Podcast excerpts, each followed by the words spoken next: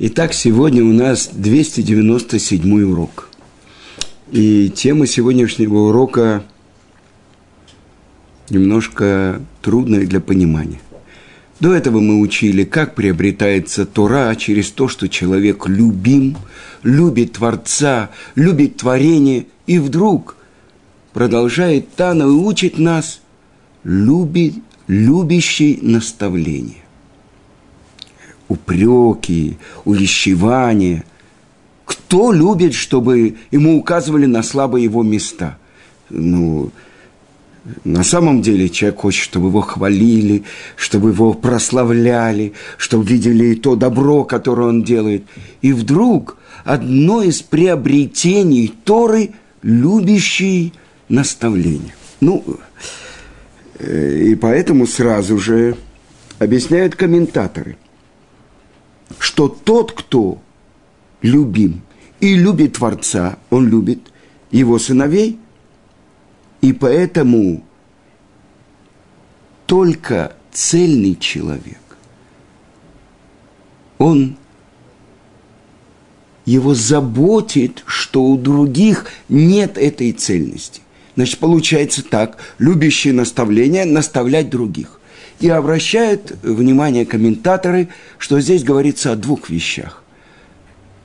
Любящие наставления, множественное число. Наставлять других и наставлять себя. И это очень трудная работа. Иногда по-русски переводят это «любящие упреки». Кто любит упреки? Я что-то сделал неправильно, у меня тысячи причин, чтобы объяснить, почему именно так надо было поступить. Итак, учит меня Тана. И еще раз мы убеждаемся в том, что то, как мы понимаем до слов Торы, до взгляда Торы, это взгляд улицы, и он полностью противоположен взгляду Торы. И давайте попробуем понять, о чем здесь говорится. И прежде всего, это то, что сказано в Торе: «Охеях тохиях эт амитех». Наставляя, наставляй эт амитеха из народа твоего. Так можно перевести. Объясняет это ученик Виленского гаона, Равхаем из Воложина. Огев – это тохоход. Множественное число. Огев тохаха. Если бы было сказано «любящий наставление». И это то, что он объясняет, что здесь заключены две вещи. И так объясняет Риба Равшлому то, что написано у комментатора Миле Д'Авот. Тот, кто достигает цельности, он его заботит привести к цельности другого еврея.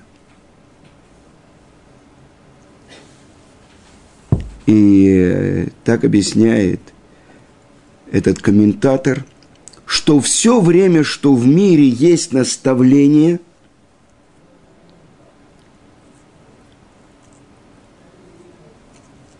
есть мир в мире, то есть спокойствие в мире. И нету проявления гнева Творца. И это то, что сказано в притчах царя Соломона. Улей мохихим ин ам, ваалейхем того браха беркат тов. А для тех, кто наставляют ин ам, это приятно, и на них опустится благословение на добро. И так объясняет Кнессет Исраэль, что это входит в любовь к другим людям. То, что мы учили в предыдущих уроках, агават бриют, любовь творений. Что значит наставлять их и приближать их к правильному пути, к прямому пути.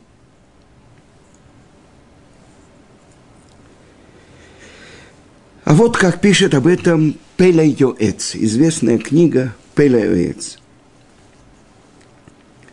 что он пишет, что в нашем поколении нет того, кто мог бы наставлять и увещевать.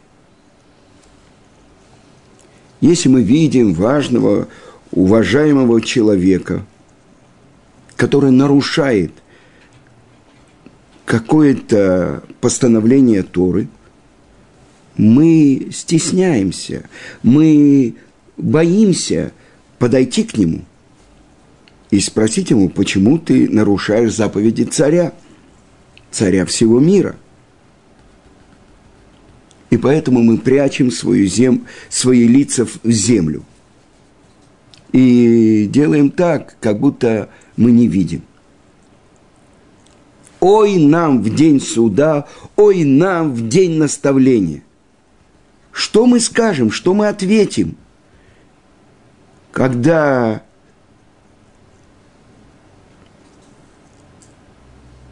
спросит нас Творец по поводу ущемления твоего почета? Ты взрывался. По поводу неуважения к твоим родителям, ты мог бы выйти с оружием, чтобы убить того, кто позорит твоих родителей. Почему же ты не взыскивал за почет небес, когда ты видел, что человек делает нарушение, и ничто для него почет небес? Это увещевание. А давайте посмотрим, что пишет об этом Рамбам. Это написано у него по поводу заповеди увещевания, наставления в 6 главе законов Деот, закон 7. Тот, кто видит, что его друг делает нарушение или пошел по дурному пути, заповедь вернуть его на правильный путь и сообщить ему, что он ошибается, что он грешит и что действия его плохи, как сказано в Торе, «Охех тохех этамитеха», «Наставляй, наставляй своего близкого, одного из твоего народа». Но как нужно наставлять? Это когда они находятся наедине. Когда он нарушает то, что между ним и Творцом. И говорить с ним доброжелательно, мягким языком. И сообщить ему, что он наставляет его только для его добра, чтобы он пришел к вечной жизни, к будущему миру. И если он примет от него, хорошо. А если нет, то он должен повторить свое увещевание, свое наставление и дважды, и трижды. И так постоянно должен человек наставлять того, кто ошибается и делает нарушения. А если он скажет ему: «Надоел, не хочу тебя слушать»,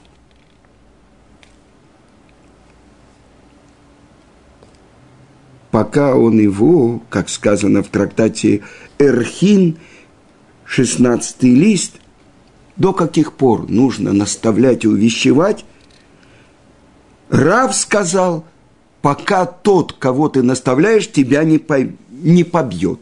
А Раши говорит, пока он не взорвется и не побьет того, кто его увещевает.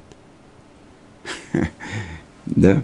С другой стороны, если человек не готов слушать, я освобожден от того, чтобы ему говорить. Серьезная тема. И на чем это построено?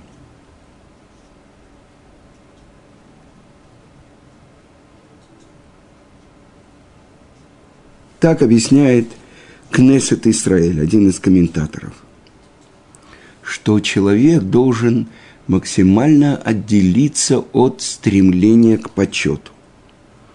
Потому что тот, кто стремится к почету, бежит за почетом.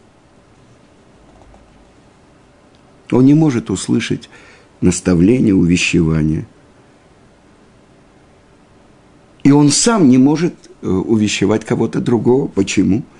Потому что его друг может ему в ответ сказать: сначала вынь бревно из своего глаза до того, как ты видишь щепочку в моем глазу.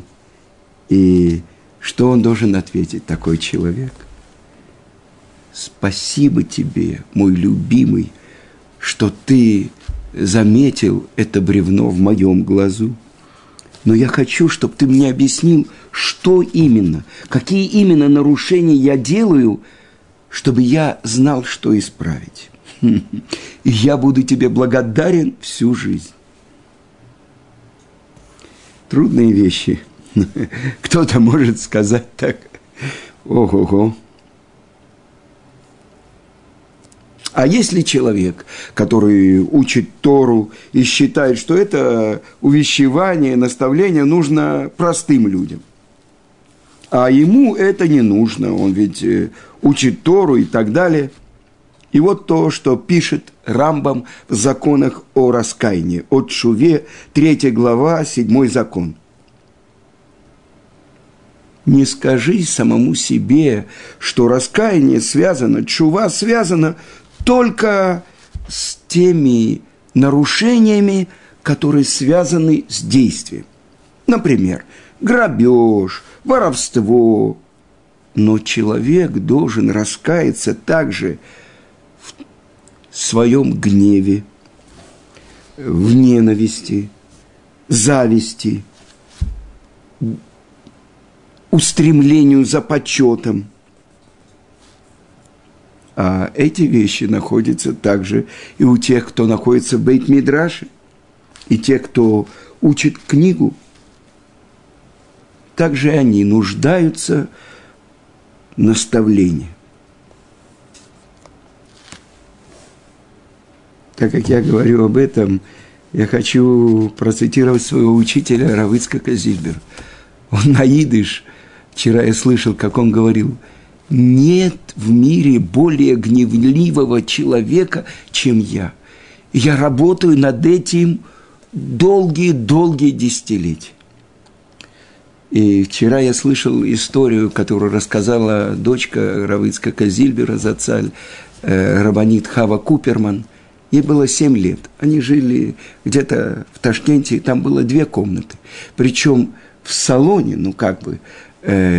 там комната была освещена, и там грела печь, а в другой комнате там было темновато и холодно. И она стала молиться в большой комнате. И молилась долго, 7-летняя девочка.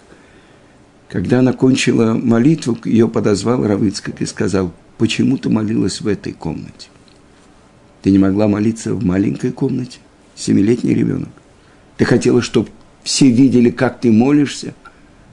Вы понимаете? И он продолжил: те вещи, которые между тобой и Творцом, другие люди не должны видеть. Это твое личное. Да. Работа человека над собой. Преодоление своих ущербов. Это работа всей жизни. Известно, что у великих еврейских мудрецов были буквально наставки, те, которые их наставляли, которые их упрекали. Есть книга у автора Шулхана Руха, Бейт Йосефа, Рав Иосифа Каро, «Магид Мейшарим». То есть ему посылали специального посланника с неба, который его наставлял и говорил ему, что он делал неправильно. Известно, что Гаон из Вильна просил Магида из Дубна, а Гаон из Вильна, он плакал в Йом-Кипур о каких-то минутах, которую он попусту потратил и не знал, на что именно. Чтобы его наставлял Магид из Дубна. Известно про Раби Акиву, и это свидетельствует один из мудрецов его поколения, что он рассказывал своим учителям и учителям Раби Акивы о его ошибках. И Раби Акива очень любил его за это. Ну, кто-то из нас может поставить себя на место вот этих великих людей, любить наставления, любить упреки. Я хочу привести вам то, что рассказывает,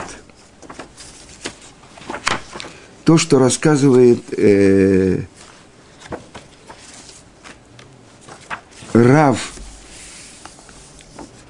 Сарный, Хескель Сарный. Он рассказывает про то, что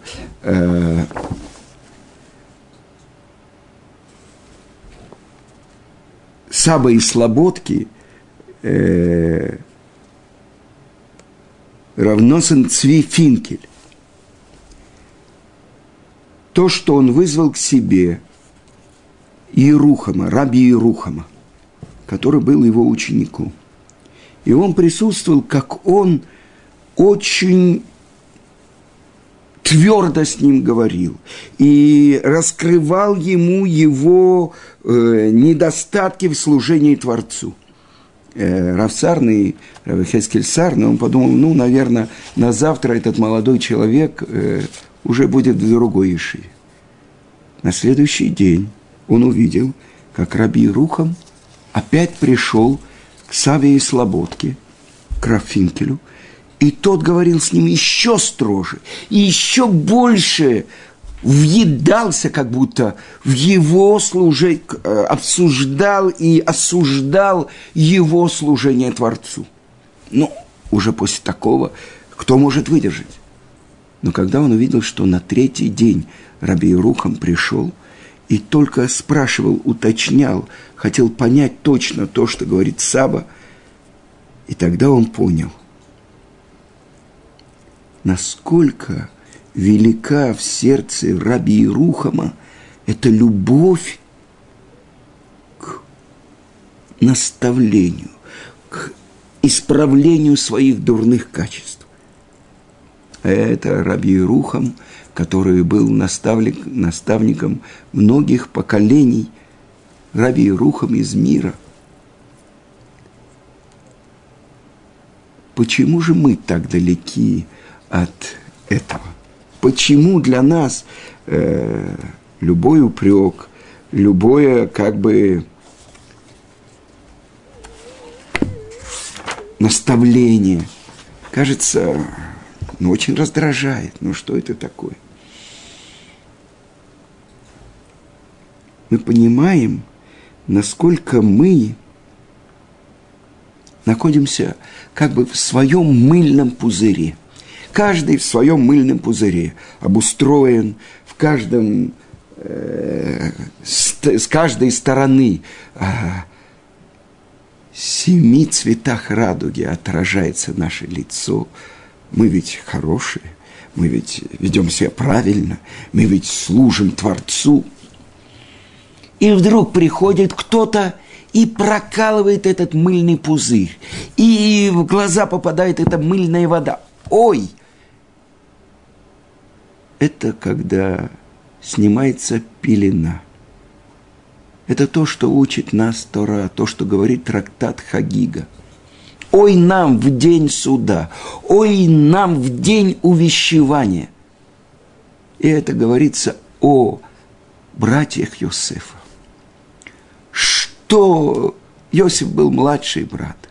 Но когда он сказал им, они Йосеф, я Йосеф, тот, кого вы продали в Египет, думая, что он стремится только возвыситься над братьями, и что это сны говорят о его гордыне, и вдруг они увидели реальность. Он достиг, он царь в Египте, наместник фараона. И он остался в той же любви к ним. Сказано, что они не могли смотреть на него. а это великие люди.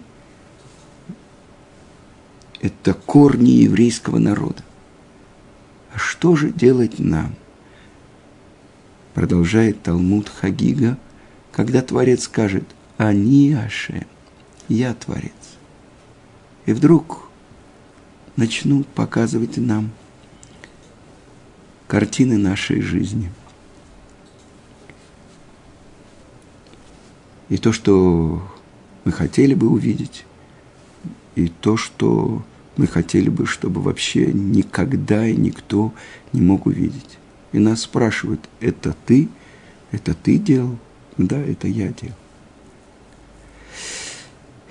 И тогда мы будем говорить: ну почему никто не пришел?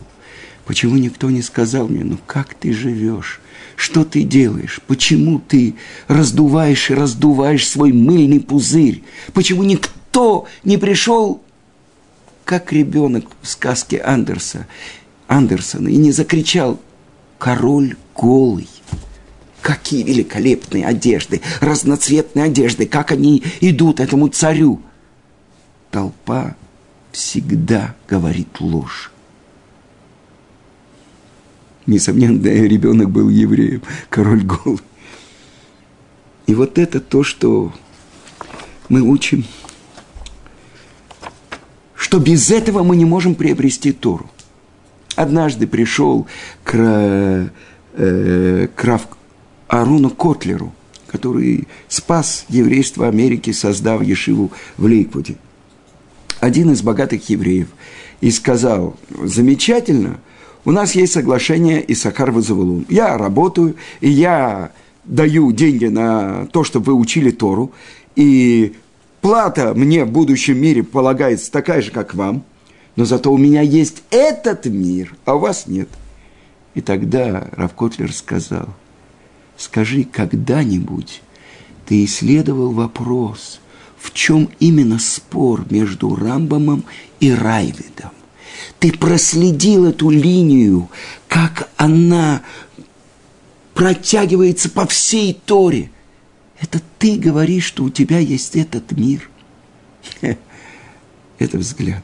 Или когда спросили у Равшлома Залмана Ойербаха, почему в строчке упоминается сначала Завулун, радуйся, Завулун при выходе твоем, и Иссахар в шатрах твоих, почему сначала на первом месте Завулун?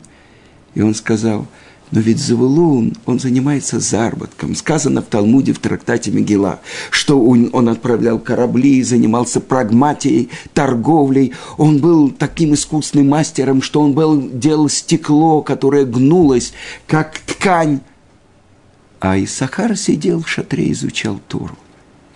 Но ведь Иссахар каждое мгновение жизни получает наслаждение от Торы. Он радуется Торе. А этот бедный Завулун должен вкалывать, заниматься заработком. Поэтому надо ему благословение, чтобы он радовался. И одну историю я хочу рассказать, то, что рассказывал Рав Янкель Галинский. Местечке, где он жил, это было в Польше, в Бейт-Мидраше находился пожилой еврей, который находился там почти, то есть ушел домой только ночевать, от Моцей Шаббата до наступления субботы. На какое-то короткое время он уходил там есть, на несколько часов спать вечером, и возвращался в Бейт-Мидраш. И все подростки приходили и слушали, с каким радостью и наслаждением он учит Тору. Он был большой еврейский мудрец. И то, как он постоянно занимался Торой, вызывало у них большое удивление. И как-то один из подростков спросил у него, как он этого достиг. И он сказал: я был в юности, я учился в ешиве Воложина. И там один из учителей, один из рабов ешивы был Бейт ха-Леви. Это рав Соловейчик, родоначальник династии Соловейчиков. И я приходил со всеми, открывал Талмуд, учил 5 минут, а потом шел, говорил с ним о сём, о том, с другим, и так проводил весь день. И вот как-то Бейт ха-Леви меня остановил и подошел ко мне и сказал мне: ты знаешь, что когда ты начинаешь учить Тору, божественное присутствие Шхина находится рядом с тобой. Коля шоне Шхина шруяты негду. Каждый, который учит, Шхина находится рядом с ним. А после этого ты говоришь: Шхина, подожди, у меня более важные дела. И идешь к другому человеку, который тоже учит, и ты его отвлекаешь. Потом другого. Шхина находится против всех, которые сидят и учат. И эти слова очень подействовали на меня, продолжает этот пожилой еврей. И всю ту ночь я не мог заснуть. Я решил, я буду шагданом, то есть тот, кто учится постоянно великой ешивы Воложина. И в первый день я пришел, я открыл Талмуд, я начал учиться. И я учился. Первый седер, потом был перерыв, и я учился второй седер. И горше смерти мне было все это занятие. И так прошла неделя, прошла вторая, месяц, горше смерти. Но я взял на себя обязательства, и так прошел второй месяц, третий месяц, четвертый месяц. И вдруг я ощутил сладость, когда я учил Талмуд. И эта сладость от понимания, от связи сохранилась у меня на всю жизнь. И поэтому я не могу просто оставить это. Этот урок, который получил Рав Янкель Галинский в юности, и это он учил радостному служению Творцу. Он был из школы Навардок и учился в Ешиве вместе с великим гаоном Стайплером,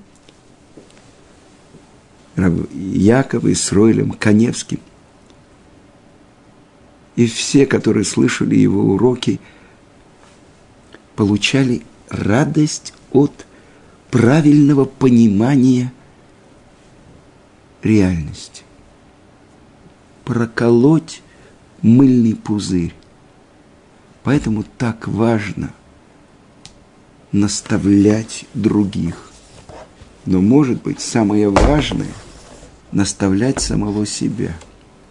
Поэтому сказано, что «Огевата тохахот» – любящий наставления, именно множественное число. Если ты наставляешь себя, ты можешь наставлять других. И это еще одна ступень приобретения Торы.